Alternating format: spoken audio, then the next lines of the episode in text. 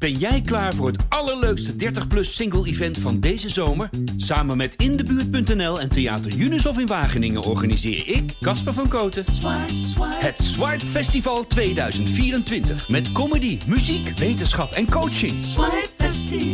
Maar vooral heel veel leuke mensen. Bestel nu je kaart op swipefestival.nl. Swipe, swipe.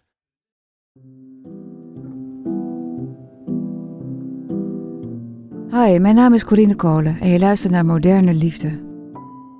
In de 18 jaar dat ik interview over de liefde heb ik die enorm zien veranderen. Accenten verschoven, grenzen tussen vriendschap en liefde zijn minder scherp. Ook de strikte verschillen wat betreft seksuele geaardheid en voorkeuren zijn aan het vervagen. In deze podcast interview ik telkens iemand die vertelt over zijn of haar persoonlijke zoektocht naar liefde of vriendschap. Deze week You. Omdat het zo iets abstract is en zo plotseling dat ik het soms gewoon nog steeds niet begrijp. En dan denk ik, ja, maar dood. Dood, is iemand die of oud geweest of ziek of die is ja, in een ongeluk geplet. Uh, daar is in ieder geval iets mee aan de hand geweest. De krachten van buitenaf of iets van binnenuit. En niet iemand die gewoon ineens er niet meer is. Dat is iets heel geks. Kun je mij vertellen wat er twee jaar geleden gebeurde? Ja, het was een hele, hele gewone weekend eigenlijk. Mijn vriend was uh, voor de tweede dag eigenlijk op rij naar uh, een oriënteringsloop. En dat zijn eigenlijk dus een soort hardloopwedstrijden waar je op onbegaanbaar terrein je eigen route moet uitzoeken. Dus je loopt alleen, zonder telefoon of andere GPS-achtige dingen. En je, ja, je, je zoekt eigenlijk je eigen route en je moet zo snel mogelijk uh, weer binnen zijn. En ik had eigenlijk besloten om die dag gewoon voor mezelf te houden. Hij had die dag nog gevraagd daarvoor, wat ga je eigenlijk doen? En toen dacht ik, nou, misschien gewoon even met niemand iets afspreken. Gewoon even een keer een dag voor mezelf. Komt bij mij vaak, niet zo vaak voor. Toen uh, fietste ik naar uh, Amelisweert, een natuur, uh, een bos bij Utrecht in de buurt. Omdat het zo mooi herfstweer was, dat ik dan dacht, nou, ik ga daar toch nog heel even heen.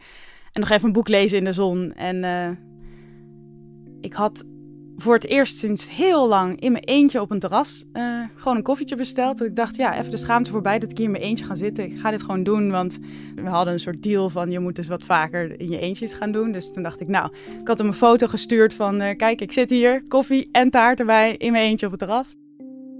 En toen las ik een appje van zijn vader, je moet, uh, bel ons onmiddellijk, verschrikkelijk nieuws. En toen dacht ik, ik wil geloof ik helemaal niet bellen.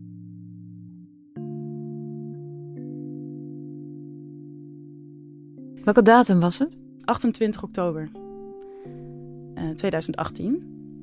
En toen heb ik toch zijn vader gebeld. Ik herinner me nog heel goed dat zijn vader zei: Ik kan het niet zeggen. Rutger, zo heette mijn vriend, uh, is onwel geworden en ik kan het niet zeggen. Toen dacht ik, wat kan je niet zeggen? Nou ja, toen bleek dus, ja, ze hebben niks meer voor hem kunnen doen. Toen dacht ik, nou is onwel wel een uh, ja, vrij fijne term voor, ja, hij is gewoon plotseling dood neergevallen. En dat begreep je meteen? Ik, ik herinner me heel goed nog dat ik, ik was dus alleen in het bos en dat ik wel meteen heel hard moest huilen. Maar um, ik wist niet meer zo goed hoe ik terug naar mijn fiets moest en ik wist eigenlijk niet wat ik moest doen. Ik was gaan lopen, want ik denk omdat ik aan de telefoon was nog en heel hard moest huilen dat er niemand naar me toe kwam. Maar toen ik eenmaal had opgehangen, kwamen er twee meisjes. En ik herinner me nog dat ik constant zei: ze zeggen dat mijn vriend dood is. Lopers na hem, want omdat ze dus allemaal in hun eentje lopen, moeten ze ook een geruime tijd na elkaar beginnen. Anders kun je een soort iemand anders volgen. En het is het idee dat je juist uh, je eigen route zoekt. Uh, is er een loper na hem geweest, uh, die hem gewoon echt plat naar voren met zijn gezicht in het zand met zijn armen langs zijn lijf gevonden heeft. Alsof hij gewoon in één keer voorover is gevallen. Dus niet eens in elkaar gezakt. Maar gewoon alsof in één keer het licht uitging. Maar ik heb sterker het gevoel dat hij gewoon eigenlijk al dood was. Voordat hij überhaupt ging vallen. Want anders dan, dan ja, je vangt jezelf op eigenlijk. Je, de eerste reflex als je struikelt is al dat je armen al voor zijn voordat je beseft dat je überhaupt ging vallen. En als hij gevonden is met zijn armen langs zijn lichaam, dan dat vind ik nog steeds het meest vreemde idee dat hij, ja, ik denk al gegaan moet zijn voordat hij überhaupt stopte met rennen. Wat is er gebeurd? Er is zo niks gebeurd op één milliseconde na. Het is eigenlijk een, ja, een, een ingewikkeld verhaal, maar het had te maken met hoe je hart normaal gesproken pompt. Dat het ineens door een of andere kortsluiting de andere kant op uh, gepompt is. En dat er daardoor in één klap uh, enorme hoeveelheid hartcellen zijn afgestorven. Dat konden ze in zijn hart terugzien. Maar het is voor ons ook allemaal een beetje een soort raadsel van. Maar um, hij was een mega fitte kerel. En uh, hij zat bij um, de nationale reserve van het leger ook. En hij sportte daar echt op heel hoog niveau. Dus ja, hij werd juist regelmatig gemonitord hoe zijn gezondheid was, hartfilmpjes, uh, dat soort dingen waren allemaal nou, relatief recentelijk nog gecheckt of hij überhaupt mee mocht doen met uh, grote sportwedstrijden in Canada bijvoorbeeld. Hij kwam net ja, die zomer terug bij wereldkampioenschappen in Canada, waar hij, nou, hij zegt altijd wel, ja, tot de bloedsmaak in zijn mond de long uit zijn lijf gerend heeft om, om tijden te halen. En ja, de, de week daarvoor zijn we nog met z'n twee uit een vliegtuig gesprongen met een parachutesprong. En dat soort dingen kunnen allemaal. En een doodgewone wedstrijd in het, in het bos is fataal geweest. Dus ja, wat daar nou precies is gebeurd, dat is echt één groot raadsel eigenlijk. Hoe oud was hij toen hij overleed? 30. En we hadden een relatie ongeveer 10 jaar vanaf dat ik 18 was. Kon jij het wel snel zeggen, hardop? Anders dan de vader? Nou, dus, dus op de manier ze zeggen dat mijn vriend dood is. Dus als een buitenstaander, zodat het minder dichtbij lijkt te komen. Want ze zeggen, nou, dan kan altijd nog aan getwijfeld worden. Um, daaruit maak ik wel op dat ik het niet meteen kon zeggen, nee. Hoe was het voor jou eigenlijk om hem te zien toen hij dood was? toen je er ehm, niet meer omheen kon? Ik heb hem heel kort gezien uh, in, in het uitvaartcentrum waar hij toen was heen gebracht. Dat was echt verschrikkelijk. Dat, we werden daar niet prettig geholpen. Laat ik maar zeggen, we werden in een kamer gedouwd. Uh, en er werd niet eens koffie aangeboden. Terwijl ik wist, als het goed is, ligt een kamer hier naast mijn vriend op zo'n harde aluminium tafel. Wat ik alleen maar eigenlijk herken van, ja, van detective series met zo'n wit kleed eroverheen. In het begin was hij zo ontzettend zichzelf. Dat zelfs de begrafenisondernemer uh, zei van... Het is alsof hij hier nog in zit. Um, wat ik nog wel bijvoorbeeld meteen, dat weet ik nog wel, dat ik dat meteen gedacht heb. Van, uh, dat is een beetje gênant misschien, dat ik meteen dacht, zou die nog zaad hebben wat leeft? Dan kan ik nog het invriezen en misschien er ooit nog een kind van hebben. Nou, zulke soort bizarre dingen dat dan in je opkomt. Uh, ja, um, mag ik dat laken er gewoon af en kan iedereen weg? Mag ik gewoon nu bij me op die plank? En waar ik achteraf, wat ik echt heb onderschat, denk ik, is, het, is de periode daarna dat, dat wij dachten, ja, hij was donor. En ik weet zeker dat hij dat echt graag wilde.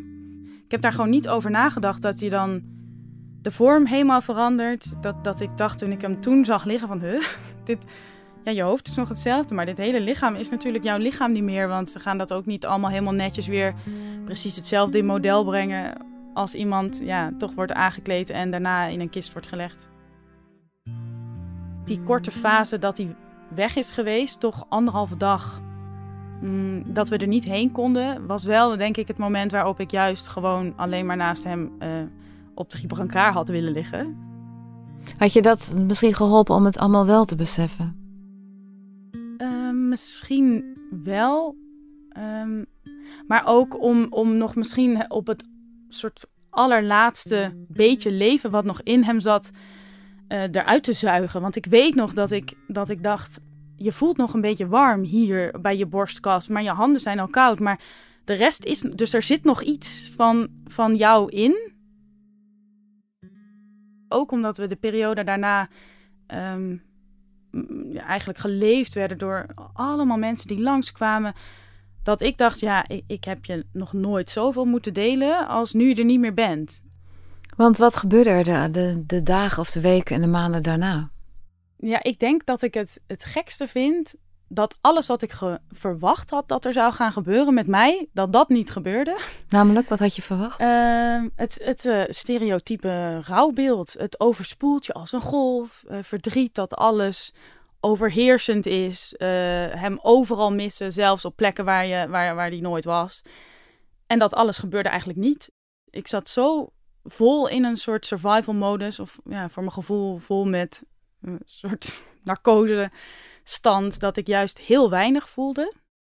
Ik vond het heel naar, want ik had ook heel erg het gevoel, andere mensen hebben zo'n ontzettende verwachting van mij en die maak ik niet waar. Dat heb ik heel moeilijk gevonden, waar ik denk ik het eerste jaar, en ik praat nu een jaren alsof het een soort van strakke lijn is tussen het eerste en tweede jaar, wat natuurlijk niet zo is. Maar die eerste periode heb ik vooral, denk ik, ehm, heel veel verwarring gevoeld. Meer verwarring dan verdriet. En ik denk, soms dacht ik ook, zijn de tranen hier nu door gemis? Of door één grote, ik begrijp hier geen reet van. En ik weet niet of ik het wel goed doe. Ik denk dat ik het niet goed doe, want waarom voel ik wat zo weinig? Wat deed je niet goed? Uh, rouwen. Want je hebt natuurlijk ook geen rolmodel gehad. Nee, nee. Die dingen die je in je hoofd hebt, dat, ja, dat komt van films of dat komt van stereotype beelden van mensen in zwarte sluiers die ja, op hun knie op de grond vallen van ellende. En als dat niet gebeurt en je voelt je volledig mat en vlak en je denkt, ja, maar ik mis hem eigenlijk helemaal niet. En ik kan niet huilen als ik, ik ik heb wel gehuild, maar ja, het is niet dat het me overspoelt. Ik had verwacht, ik kruip onder het tapijt en ik kom daar niet vandaan. En dat was helemaal niet waar. Ik, ik kon gewoon prima alles nog doen. Ik heb mijn scriptie afgeschreven in dat eerste jaar, in mijn eentje in de biep. Dat, dat soort dingen had ik gewoon niet verwacht. Wanneer kwam het kantelpunt? Was er een kantelpunt? Dat, want je zei dat dat was het eerste jaar ongeveer. Wanneer kwam er een eind aan dat eerste jaar? En wanneer begon je wel dat verdriet te voelen? Ik denk dat, dat de langzaamaan uh, de narcose er een beetje afging. Bijvoorbeeld de eerste kerst en, en de, de eerste keer oud en nieuw. Uh, ik heb op een feestje gestaan tot vijf uur. Ik ben bij uh, met, ja, met kerst. Ik weet niet eens meer wat we hebben gedaan. Dus ik zat zo in een soort uh, narcose. Want dat was drie maanden later? Ja, dus dat iedereen dacht, oeh, de eerste kerst alleen. Nou ja, die maak je niet mee. Want ik was er gewoon helemaal niet bij.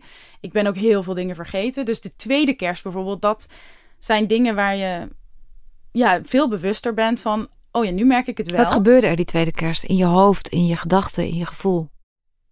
Nou, ik denk kerst zo, niet zozeer extreem. Want daar had ik me zo op voorbereid dat het dan achteraf wel meevalt. Omdat je denkt, ja, het is ook maar gewoon een dag.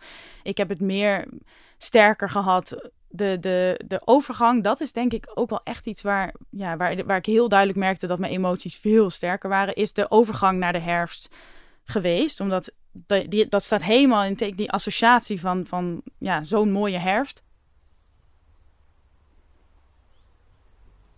Ik weet dat ik een keer naar de Unie fietste en dan kom je het Wilhelmina Park door. Dat is zo prachtig. En, en volgens mij heb ik daar uiteindelijk zelfs nog wel een gedichtje over geschreven. Dat, dat het de, de schoonheid van de herfst dan je zo kan overvallen en ineens soort van ook daarmee het besef. En ja, dan, dan kan ik met tranen op de fiets zitten. Voel je nu wel wat, de, de laatste maanden, weken? Ja, het, het gaat nu meer in vlagen. Die vlagen die ik misschien had verwacht in het begin, die zijn er nu meer. En hoe is het om nu dat soort uh, golven te hebben? Vind je dat prettig? Heb je het idee dat je daar verder mee komt? Ja, of? ja ik vind het eigenlijk...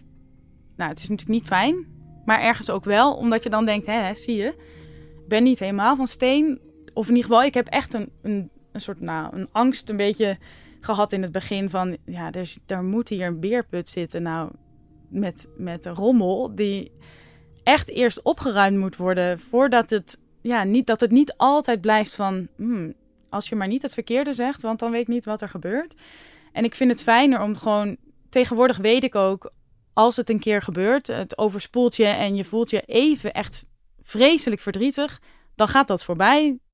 En wat, welk inzicht heb je gekregen in die afgelopen paar jaar?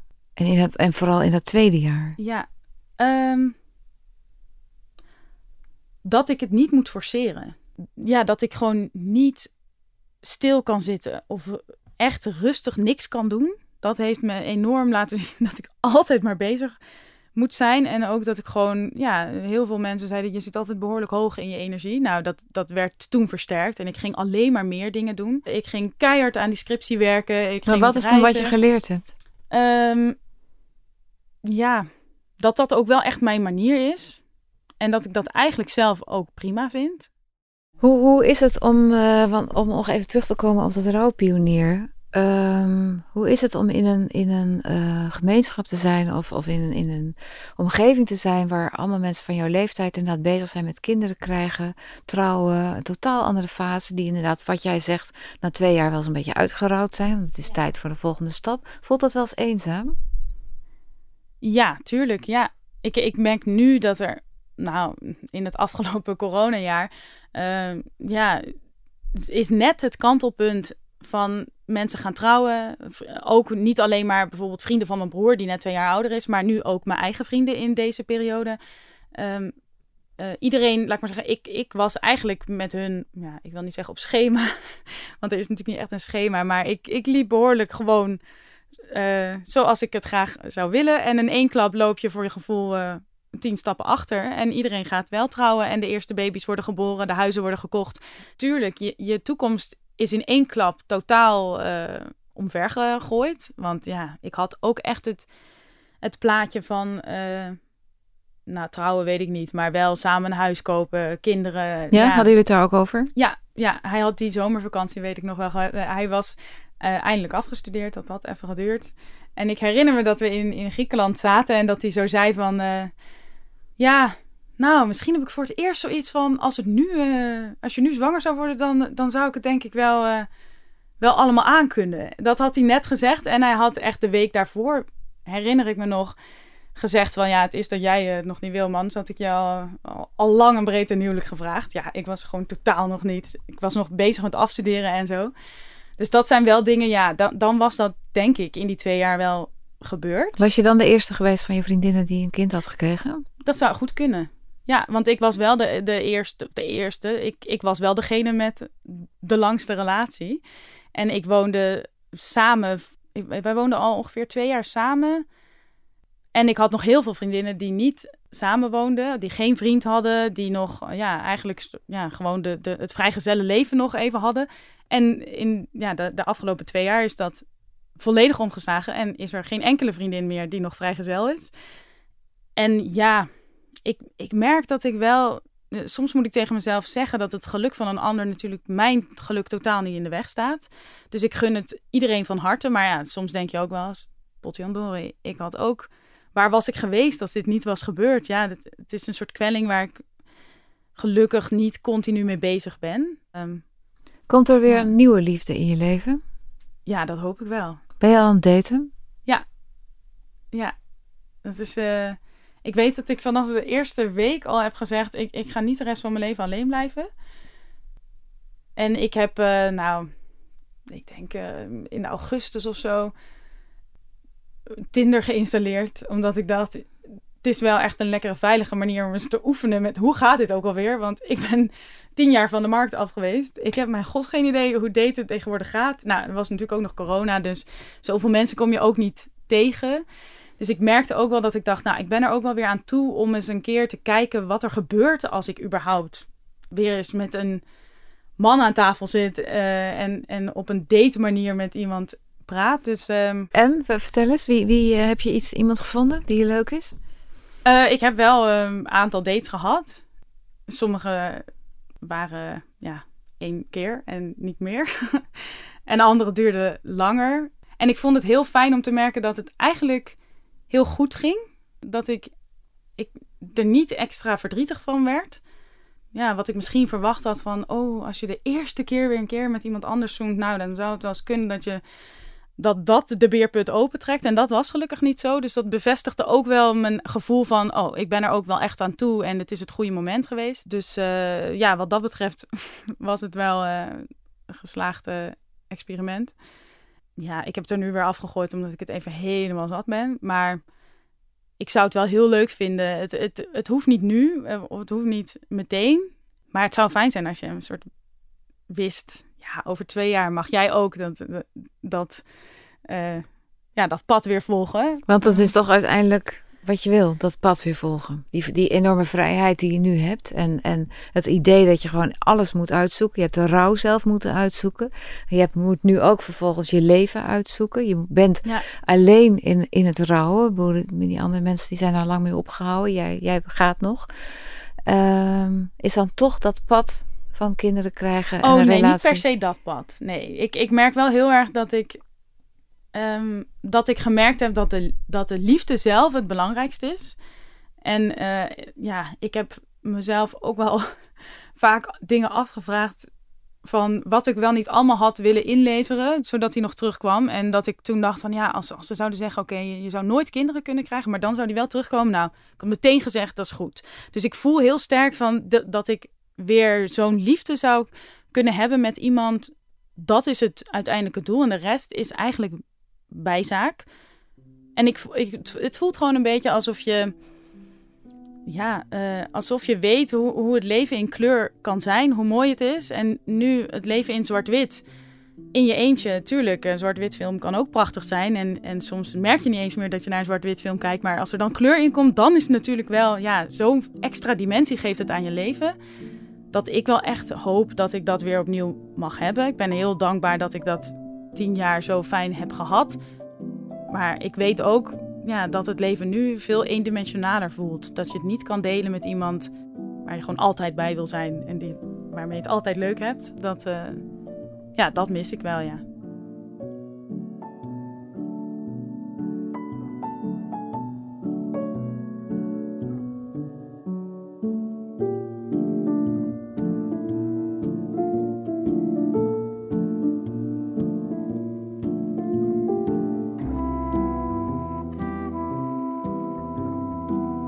Dit was Moderne Liefde. Wil je reageren of met mij in contact komen? Mail dan naar moderneliefde.volkskrant.nl Mijn naam is Corine Kolen. Ik maak deze podcast samen met Mona de Brouwer, tevens editor. Eindredactie en coördinatie is van Corinne van Duin en de begin- en eindmuziek is gemaakt door Juliaan de Groot. Dank je voor het luisteren.